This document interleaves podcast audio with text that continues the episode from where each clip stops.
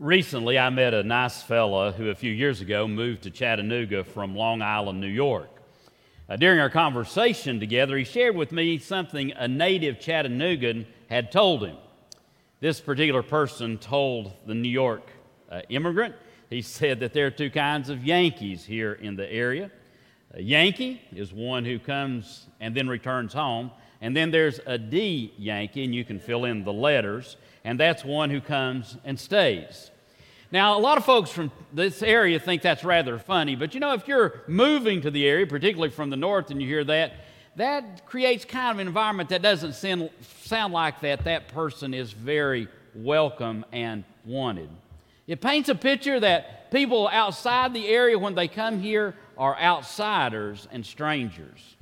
Now, if you've ever traveled outside of the region of your world, which you live, or relocated to another place, even sometimes across the county, maybe in a community that's a little different than the one you moved from, maybe it's a little bit different racially or ethnically or socioeconomically, you may have felt as though you were a stranger and outsider. And perhaps you've heard the words, You ain't from around here, are you?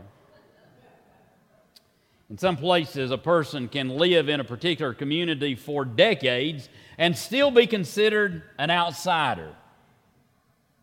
It doesn't feel good, though, to be an outsider, to be a stranger, to be one from someplace else, to be an alien. Well, Paul, here, as he writes to the Ephesians, he uses the imagery of a stranger and resident aliens to draw a contrast about what it is like not to be a part of the community of Christ. He says to his audience that once they were strangers and resident aliens, they were on the outside looking in, they lacked connection and relationship. Now, I have been a long time Star Trek fan and I believe that I have watched every episode of every series of Star Trek.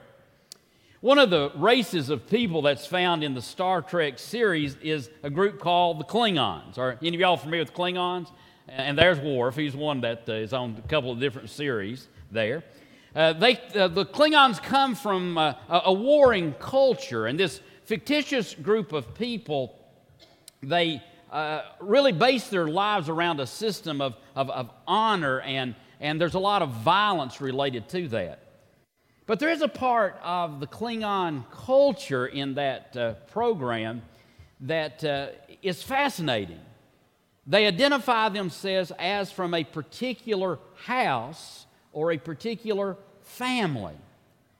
They are either from the house of Duras or Mogh or Gowron.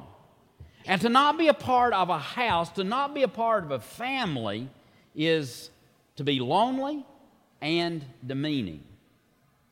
You know, being strangers and aliens in a place is something that few human beings want to experience.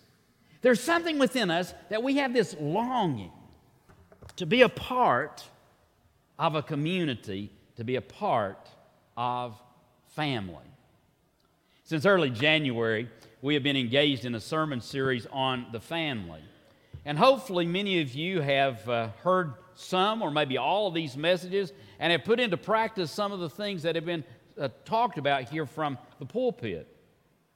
Now, there are a couple of realities, though, that we didn't really adequately address, but you know, there are some folks, even among our congregation, who, uh, who really have no biological family. Either their family was small and they've outlived their surviving family. There are some families that come from uh, families that are dysfunctional and, and separated from one another. Sometimes a, a member of the family is, is an outsider within that family. And they just feel like strangers in the family. Now, if you happen to come from one of those categories, I hope you'll lean forward this morning into this message because there's some really good news in what you're about to hear related to family. There's some good news that I think can make a difference.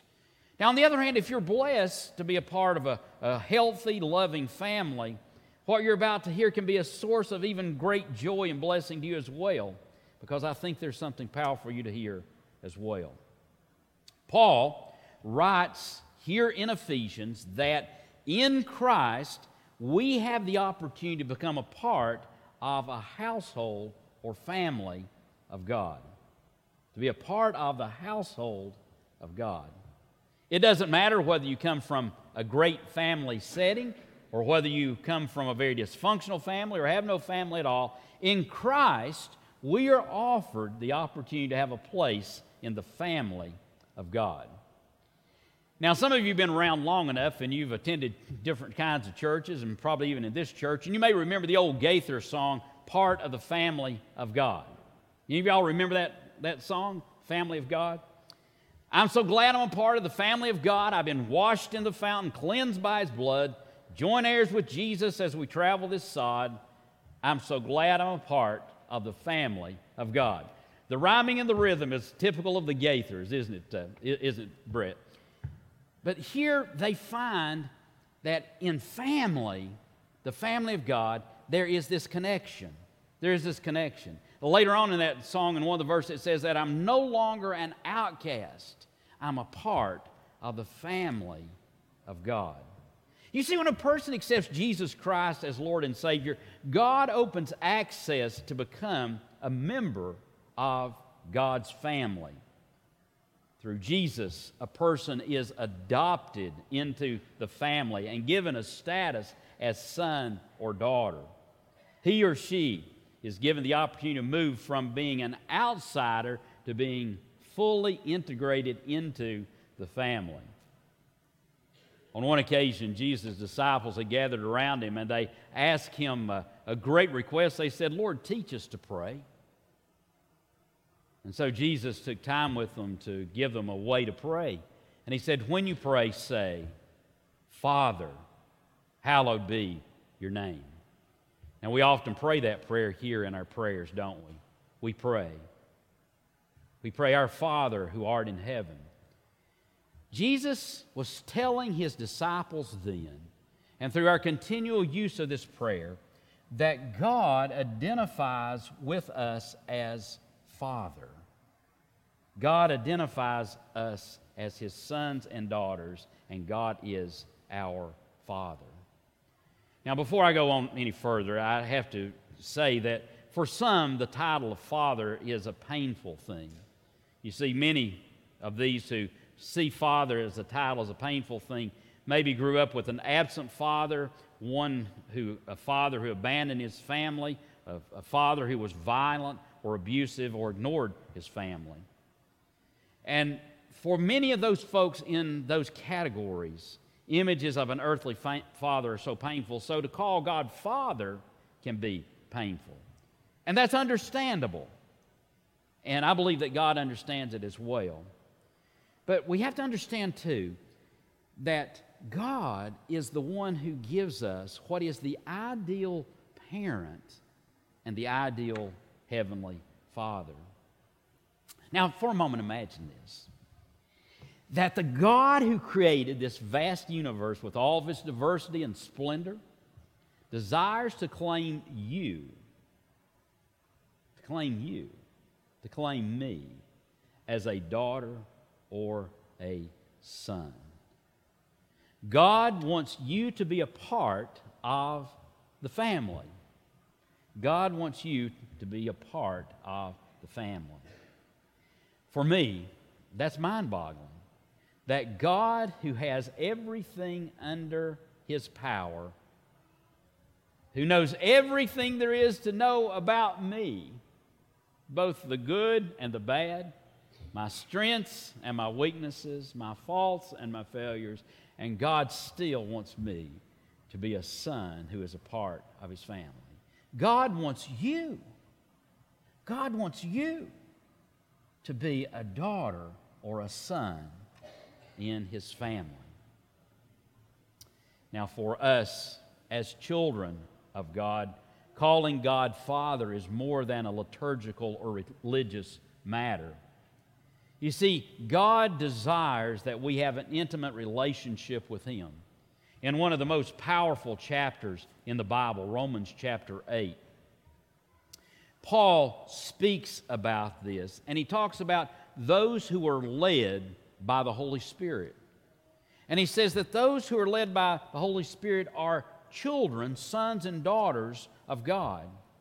And then he says that when we're led by the Spirit, the Spirit leads us internally to cry out to God, saying, Abba.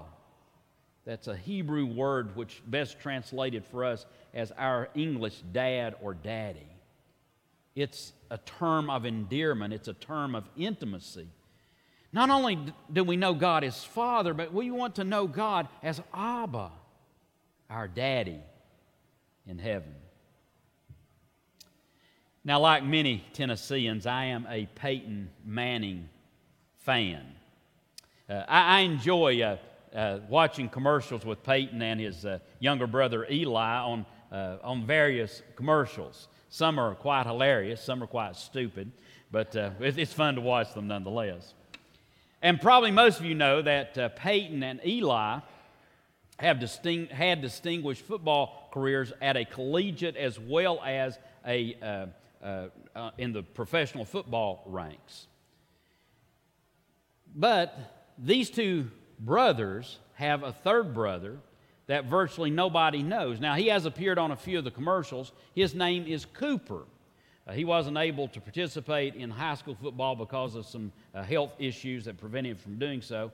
But, uh, but but his status basically comes in the public eye because he is the brother of Peyton and Eli. You know, some people's identity comes by virtue of a sibling they have, particularly when that sibling has accomplished much or maybe is famous. As followers of Jesus Christ, we enter into a relationship where Jesus is our brother. In one of the great hymns of the faith, which is sung to Beethoven's Ode to Joy, Joyful, joyful we adore thee, celebrates our sibling connection to Jesus. In the third verse of that hymn, in our hymnal, we find these words Thou art giving and forgiving, ever blessing, ever blessed wellspring of the joy of living, ocean depth of happy rest. Thou, our Father, Christ, our brother, all who live in love are thine. Teach us how to love each other. Lift us to the joy divine. The thought of God being Father, being our Father, and Jesus being our brother is overwhelming the one who was God of very God, who became human in Jesus Christ, fulfilled all the messianic expectations, carried out God's plan completely, and redeemed all of creation. This one, Jesus, the Christ, is our brother. The author of Hebrews wrote about this amazing reality. Listen to what was written. He says, Both the one who makes people holy, that's a way of talking about Jesus. Both the one who makes people holy and those who are made holy, that are those who follow Jesus, are of the same family. Jesus is not ashamed to call them brothers and sisters. Jesus calls you brother or sister. Wow. Paul affirms that as brothers and sisters of Christ, we are co heirs with Jesus. In other words, we share in the same blessings and benefits enjoyed by Jesus. Through what Jesus has done for us, we are elevated to being daughters and sons who share in Christ's inheritance. The spiritual connection to God is wonderful and amazing, but yet there is more. There's more. But I share with someone or some who are wanting to unite with the church, I oftentimes talk about the fact that membership is grounded in a biblical idea. And I talk about that that idea is really painted on two canvases in scriptures. And one of the scriptures, one of the canvases of scripture about membership is that members are a part of the family, are a part of the family. Joining the church is becoming a part of the family.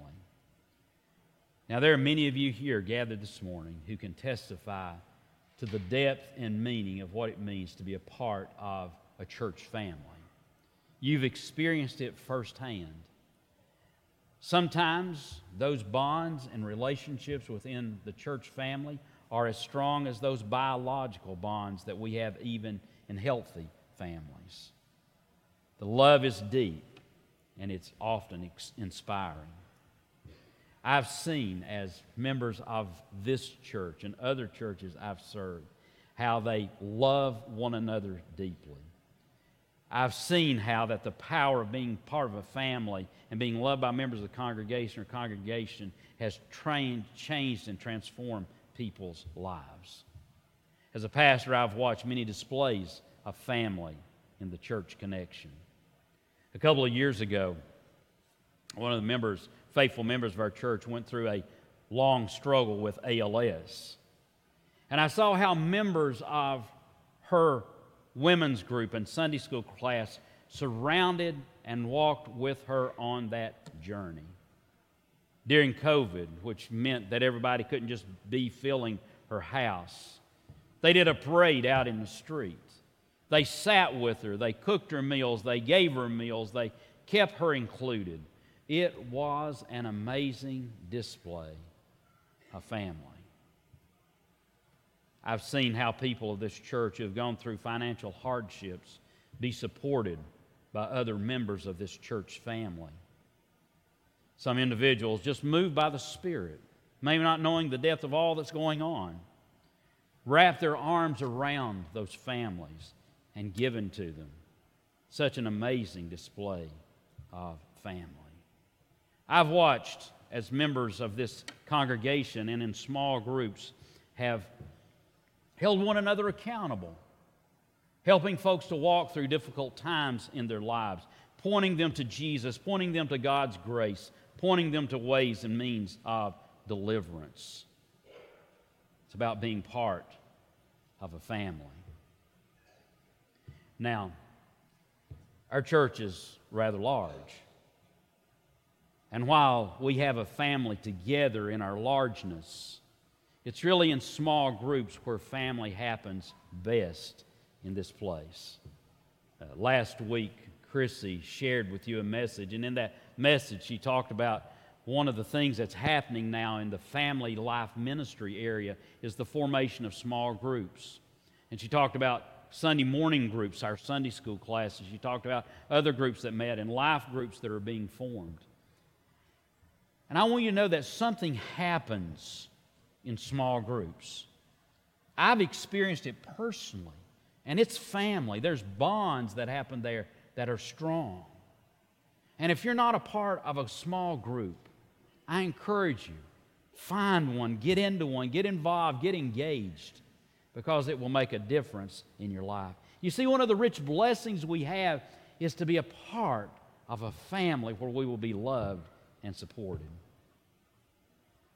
The author of Hebrews takes on this theme of being part of God's family when he wrote these words. He says, Christ is faithful as son over God's house. When you hear that word house, it's talking about family. Christ is faithful as the son over God's house. And we are his house. We are his family if indeed we hold firmly to our confidence and hope in which we glory. Notice, the affirmation of God's family is with Jesus being Son. And notice our inclusion. We are His house. We are God's family. We are God's house. But there is responsibility. Taking up and maintaining residence in this family is about holding firm to our confidence and faith in Jesus Christ. Now, while the Klingons may not, may not be a great example to bring up in a, in a church service like this because of violence and war that's promoted in that fictional group, being part of a family that they advocate is important. So, in that spirit, let me say this I am Dwight of the family of God. How about you? Let's pray. Father, thank you for the opportunity that we have in Jesus Christ to become a part of your family. Thank you that you claim us as your sons and as your daughters. Christ Jesus, we thank you that you claim us as sisters and brothers. And Lord, help us now to claim one another as brothers and sisters. And let us enjoy the benefits and blessings of being a part of your family. And Lord, if there's one here today that doesn't know Jesus Christ, we pray that today that they would say yes to Jesus and they would become a part of this great, big, wonderful family. And we make our prayer in Jesus' name. Amen.